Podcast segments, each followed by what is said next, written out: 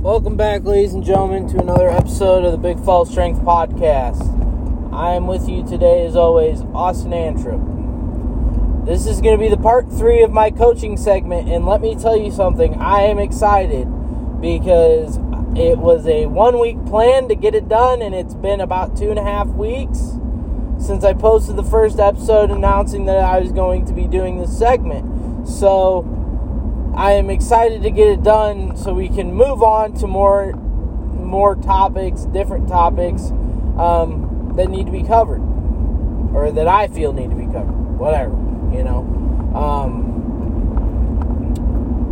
so it's coaching part three, and I said that we're gonna get a little bit more um, colorful with this one, a little bit more descriptive in what exactly it is to be a good good coach or a bad coach, um, what makes you a bad coach, and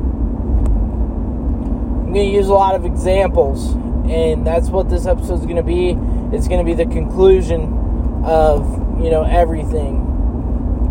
So, and hopefully you guys can look back at this and listen to the part one, the part two, the part three, and get something out of it because I'm telling you, it doesn't matter who you are. If you're just some guy that likes to go to the gym and you, or if you're just some woman, some person, if you're some person who likes to go to the gym and you're really into your fitness, but you're also a teacher, th- these these things can help you. You know, um, and not to go off on a tangent here, but I had a teacher who once very nice person. I will say that extraordinarily nice person. Um, and and they cared. But the ability to command the classroom had a some it had a it had an effect on her her their ability to teach. So, you know, uh, there were a bunch of kids who weren't turning assignments in just because they were too lazy to turn them in. And then you got kids who weren't turning assignments in because they didn't even know that the assignments were put out. And, you know, you get told at the beginning of class that, oh, I'm going to post it on whatever so that you're able to do it. And class gets over at, you know, 3 o'clock, you go home, you get ready to do your assignments, and it's 4 o'clock and it still hasn't been uploaded. You know, that's one of those things where, you know, as a teacher, you, you have to understand if you want kids to do their work, if your expectation is for kids to turn in their work, then you on time, then you have to turn your you have to you have to upload it and make it accessible on time. You know, getting an email at nine o'clock at night saying, "Oh, it's finally been uploaded," and then going to school the next day and checking your email at your one o'clock class saying that the assignment's due at two o'clock doesn't really do you any good. Because your class is going to be an hour long and, and you're not going to get that assignment done and it just it's it's a little unfair. So but the result of that was understanding communicating and understanding and, and having having that kind of lenience within things because of miscommunication mishaps you know, you can't you can't sometimes people can't control things. You know, and I could have just as very easily went to a different staff member and you know filed a report on it because you know it, it's kind of academically messed up and could have got her in trouble but i didn't you know, as a student, I talked to her. So kind of, that kind of plays into what we're talking about today is just situational stuff. you know, nobody says that you're not allowed to make mistakes as a coach or a leader. But if you're going to make mistakes, then you have to expect the people that are, you know, under your under your umbrella to make mistakes as well. And you've got to be more understanding with that. And you know, like like that that example is a good example because that's the right way of handling it. The wrong way of handling it would have been telling me, "Oh, well, that's too bad." You know, because that's sometimes that's what teachers do. You should have done it. You should have checked your email. I did check my email. You know, if we want to get really technical, the assignments should be posted as soon as you say anything about them in class. You know, that's my defense to that. So, anywho, enough on that. What what makes a bad coach a bad coach?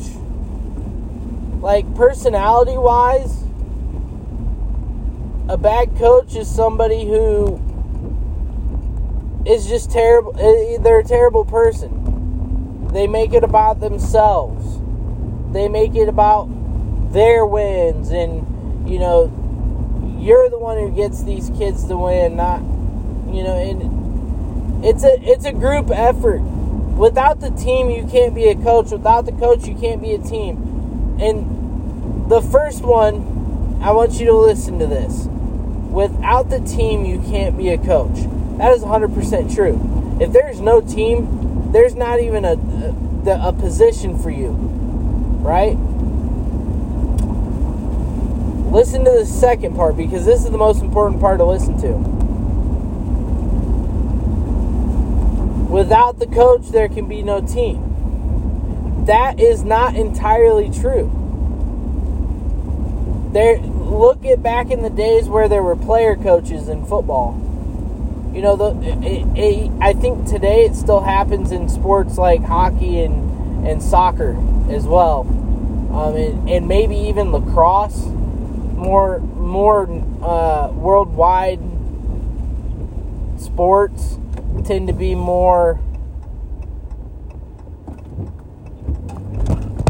They tend to be more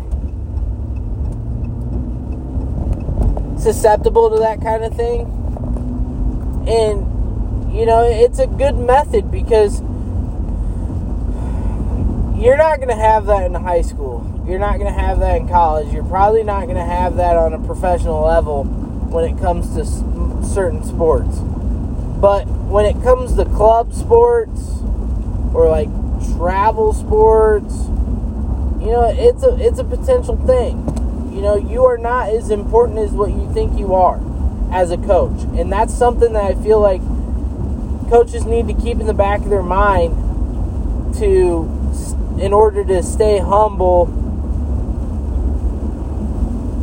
and in order to appreciate their players and their team and what their goal is and what they're trying to accomplish. I feel like that's one of the most important parts. You have to keep that in the back of your head. I know I coach powerlifting or I co- I I personal train and I did some coaching in powerlifting. Um, you know, I, with without me, do I think that some of the these lifters would would have been able to get strong? Absolutely. You know, there's no doubt in my mind. But without that person, would I be able to demonstrate my skill as a coach and as a trainer? Without that group of people who are lifting, would I be able to demonstrate my ability to make somebody better? Absolutely not. So they're kind of the core of everything. You know, and you don't want to do anything to make them feel unappreciated. Here's my thing with that though, and this is the biggest argument that pre- that gets presented to me when I talk about subjects like that.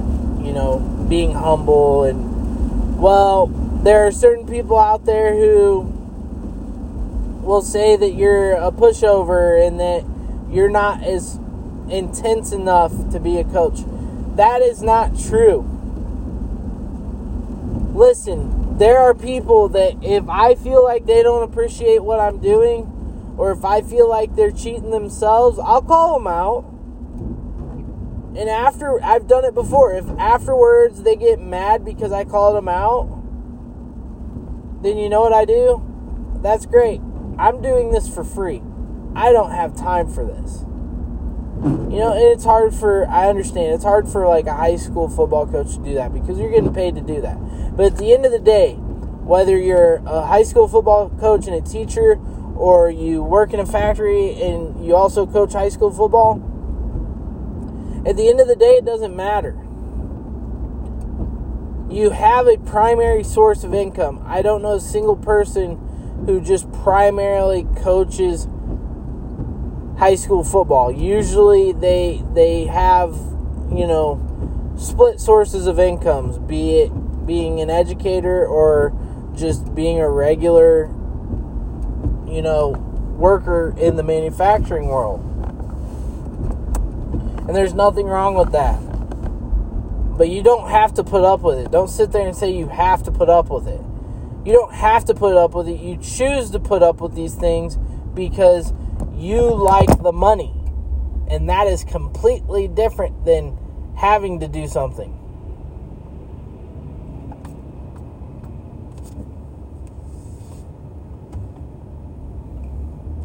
Having to do something is something where you look at it and it's you you have no uh, other option.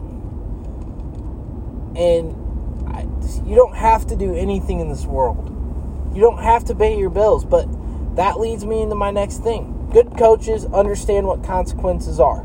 They evaluate risk and really good coaches actually teach their athletes what consequences are. I the best method of coaching that I have learned to kind of primarily stick to as a core base of how I like to coach is explanation. The explanation communication method. And in the explanation communication method, and yeah, you might be sitting there, I've never heard of this, whatever. There might be some fancy term out there for what I'm going to explain, and if there's not, and what I'm saying is isn't a defined method, then guess what? It's my defined method. I'm defining it right now. You know, that's how I feel about it. So if you don't like that, if you feel like it's funny, if you don't take it seriously, you don't have to be here. You know, and I just practiced that method right now on this pod, podcast episode. You know, you sit there, you don't have to be an ass you don't have to be mean, you don't have to be a dick, you don't have to scream and yell. But whenever there's a problem with your player on terms of discrepancies, with attitude, with playing, with performance, you address it, you communicate. I know a big issue is playing time. Playing time. A coach plays the best, a good coach plays the best player. Hands down. I don't care if you're in high school, college, or professional ball, it has not got a damn thing to do with like and dislike. It's got everything to do with um it's got everything to do with, you know, who the best player is. Now, I do believe that sometimes the best player can be misevaluated and you don't really get put in the spotlight to showcase your your skill and your ability to be better than that person because that's happened to me before. But that doesn't mean that the coach doesn't like you. It just means that he's not paying attention to you. And as a 16 14 to 18 year old kid, it's hard to sit there and try to do something that it's hard to sit there and do something that grabs a coach's attention because you're afraid to do anything in the first place. You just want to show that you can do the job. You know, and then once you get the job, then you start going above and beyond. That's what that's the typical feeling of a teenager. You know, they they don't have that confidence. So anyway, it's not got a, thing to do with whether you're whether or not your coach likes or dislikes you. There are certain cases, yes, but you know you got to be sure that that's that's the case and not you know not have not communicate with your coach and then automatically assume that that's what it is. Um, so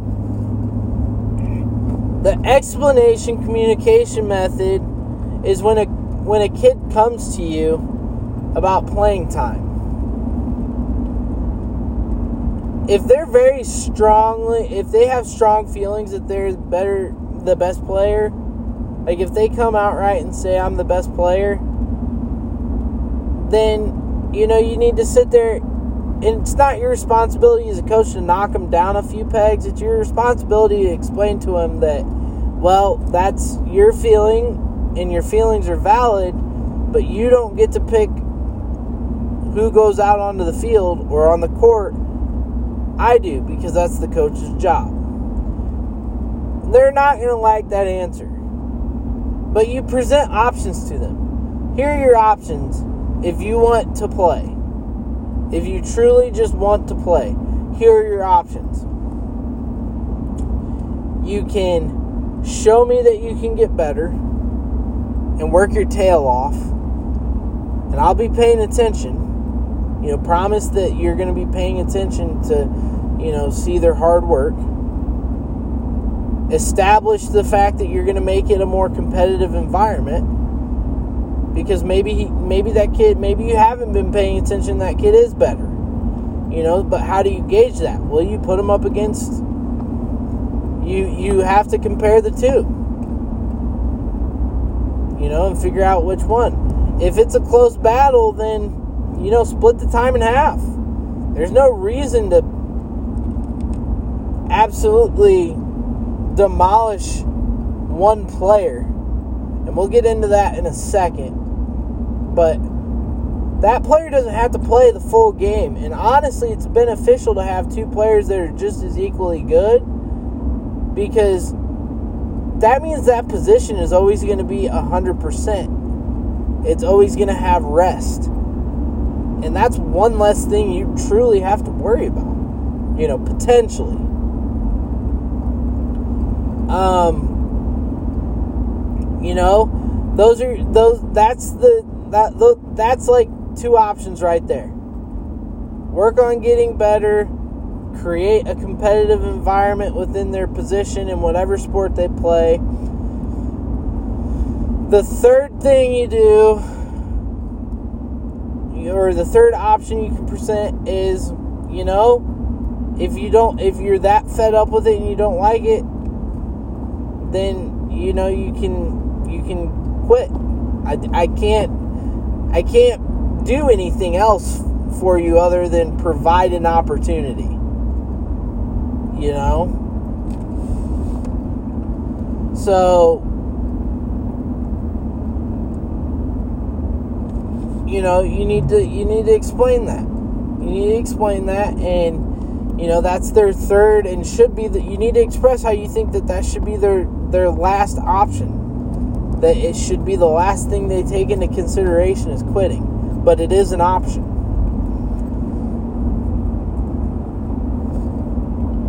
And then you got to explain the consequences with all these options. And that's how explanation communication works. If you sit there and give them, pers- if you give a player perspective, and you give them multiple avenues of approach, they're going to pick a road, they're going to pick a path, and they're going to go down it. You know, and ultimately, as a coach, you're going to get a better player out of utilizing that because maybe he'll maybe they will sit there and think, okay, well, I'm going to get better. I'm going to show that I'm better, and you're just going to turn on some motivated beast who refuses to take no as an answer, and he starts outperforming the upperclassmen and starts outperforming the person you have in their position. And that's when you start to really put together really that's how you start making skilled athletes. Being athletic and being a winner are two different things. Look at tom brady. I'm sorry but tom is not athletic he looks like a dork like i'm not trying to be mean like you got those Brady haters out there. I'm not one of them. I think he's I think he's the truest the truest quarterback to have ever played the game. He is he is what the mold should look like. You know, yeah, you got those older guys. You got Marino. You got El- Elway. You got Manning. And they all did great things, but they were athletes. You know, they were athletes. Brady wasn't athletic. But he but yet he was the best quarterback there has ever been so far. You know? So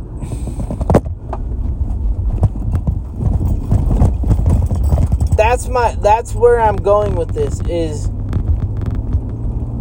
it took everybody in the world saying, "Man, you just you're not athletic. You're you're you're not even mediocre. You're like in between horrible and decent enough."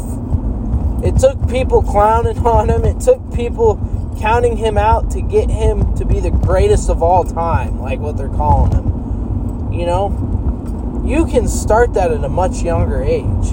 Now, you don't have to be as harsh about it, but you can let them know. You know, you don't have to sit there and tell your player. You don't have to sit there and not tell your players that you're pulling for them. Because at the end of the day, you're just putting bodies in positions and teaching them how to play.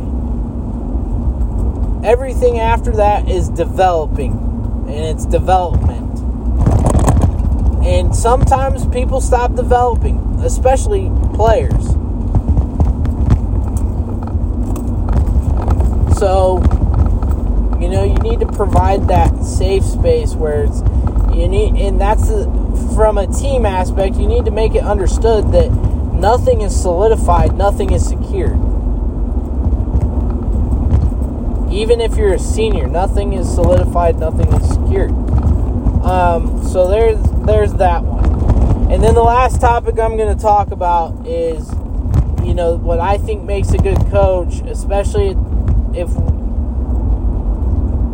especially if we're going to really break this down into you know meeting meeting a certain standard of equity on a sports team is the the depth chart or the depth roster you have. Too many coaches, and especially the bad ones, tend to focus all almost all their attention on their star and stud athletes. And the guys who need development tend to work with the assistant coaches and you know it's something that as a experienced head coach you need to work with everybody. You know, you need to alternate and you need to make it equal because if you would, you're going to have multi sport athletes, especially in high school. And if five of your starters play a sport in the summer, or they play, and then another five of your starters play a sport in the winter, and you hold winter and summer workouts, you know, months, periods, whatever, that are open to any of the football players if if they're willing to come, right? And you look at all those kids who don't play sports like all throughout the year and you say, you know, you whisper and you give them that, "Hey, yo, hey, I want you guys to start coming in in the winter times." You know, we spent all we spend all season working with our guys that are starting, but I want to work. I want to use more time in the winter to get you guys ready, to get you guys caught up, to try and get you on the same level, so I can start cycling some of you guys into the games. You know, giving some of our starters a break. Dude, I, I can't tell you how beneficial that would be. You would run through teams if every single person on your roster played varsity and they were able to at least do the minimum of what's needed of them in order to be dominant or hold their own ground because it gives it gives these starting kids a rest. You know, you got 11 guys playing offensive and defense, right? That's 22 total players out of a 40 man roster. You can fit everybody in, I promise you. You know, I've seen crazy, I've seen some crazy stuff. I've heard of some crazy stuff. Um, one of the smaller factions of the German American Football League that they have over there, they have two defensive teams and two offensive teams. And you know, so they the way it was explained to me is sometimes you'll have an offense that runs the ball and an offense that is strictly for passing. Well, then wouldn't the opposing coach know what you're doing? Not if you change some of the the players around. Not if you change some of the players around. If you have two running backs and they're both equally as fast, you can throw one in there and pass the ball. You, you just have to keep them guessing. You know, make it, you have to move components around. You have to be unpredictable in that sense. That means you have to be thinking what the defense thinks because and it pays to teach your your leader out there on the field to call audibles because if they see a press and they see a blitz coming they can call a deep route and they, there it is touchdown and those aren't even your starters out there you know so I, it, it's it's an algorithm. It's an al- it's not really an algorithm, but it's an algorithm the way they do it there. And they said we're the most dominant team in the league and people try doing what we're doing, but the problem is is that he the the coach I was talking to said the reason why I think a lot of people can't keep up with us is because too many coaches spend too much time on their star athletes. He pulls some dude, I think he said he was in his like mid to late 30s, so like 37 years old. He's playing amateur German football. And he comes up to me and he says he said this this guy he's like he's not a starter. Ask him. Ask him. How often he says, "How often do I talk to you?" every day. How often do I talk to you about anything aside from football? Every day. How often do I sit there and run through drills with you? Every day. He's like, okay. Brings his starting quarterback. Same answers every day. And I said, how do I know they're not, you know, how do I know they're not lying? Because they could be they could be lying just to make you look good if they're scared of you. And he's like, come to practice. This man was bouncing all over the place. You know, this man was bouncing back and forth, left, right. And I'm just like, okay. I said, so how do you execute walkthroughs? He's like, well, it's real simple. He's like, I asked the guys if they would rather have somebody who talks to them on a day to day basis and works with them and make sure that he gets to every single one of them, or if they would rather get out of practice earlier. And they all said they would rather have a coach that cares. He said, so if that means forfeiting a little bit more time, turning a two hour practice into a two and a half, three hour practice, he's like, I'm all for it. He's like, I'm getting paid to do this. Not a lot, but I'm getting paid. So, and so that's what a good coach does. You know, two th- you don't have to you don't have to work a depth chart like that, but the the big takeaway from that one is you know, involving your players in decision making process and putting time in even if it includes losing a little bit of your free time, putting some time in to help others. That's what a good coach does. So, in conclusion to all this, um, you know, there are bad coaches out there who sit there and scream and yell, and that's all they'll ever do. There are good coaches out there that, you know, seem kind of quirky and dorkish, and that's all they do.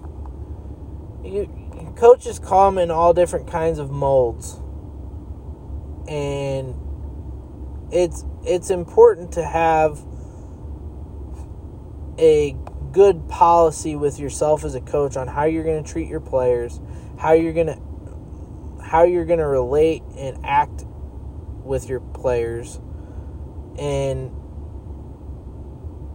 you know, you just the easy solution to all this is you know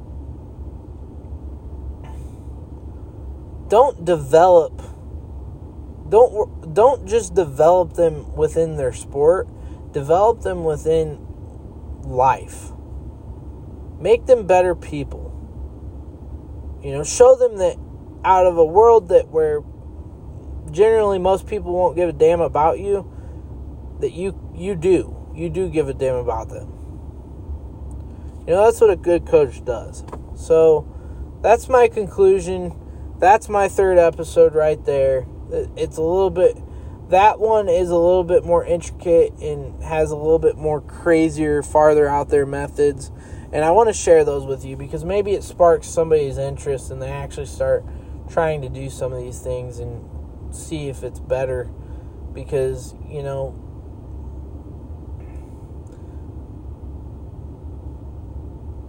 there is a way to execute everything. It's just a matter of having the patience to find it. And when you don't have the patience to find it, then that's probably the the red flag that means you should probably hang that hat up and call it a day. So, um, I want to thank you guys for listening to this coaching segment. Um, it was fairly brief took a long time just because I've been so busy. But it's it's brief and it's general, but it's that's the things that need to be worked on within coaching. It's simple stuff that isn't happening, and then coaches sit there and they wonder why kids don't respect them, and you know their kids don't listen, and it's it's a simple thing, and it's mainly because you don't do the simple stuff and you make it 10 times harder than what it needs to be and then you make it harder than that because you yell at them all the time. So i don't know. But i'm glad to have done this episode. I'm glad to have talked to you guys. I'm glad to have gotten over this segment. It was a real struggle and i hope you guys um, like I said, I hope you guys use some of these things and and look for some of these things within not just coaching but leadership and educating and you know or just even being a um, mentor you know these things are all applicable it's applicable to a lot more than just coaching in general. So, with that said, that's where I'm leaving it. That's where I'm ending it. So, I hope you guys enjoyed the final part to the coaching segment, and I hope you guys have a great day. This has been the Big Fella Strength Podcast, and I'll catch you guys on the next one.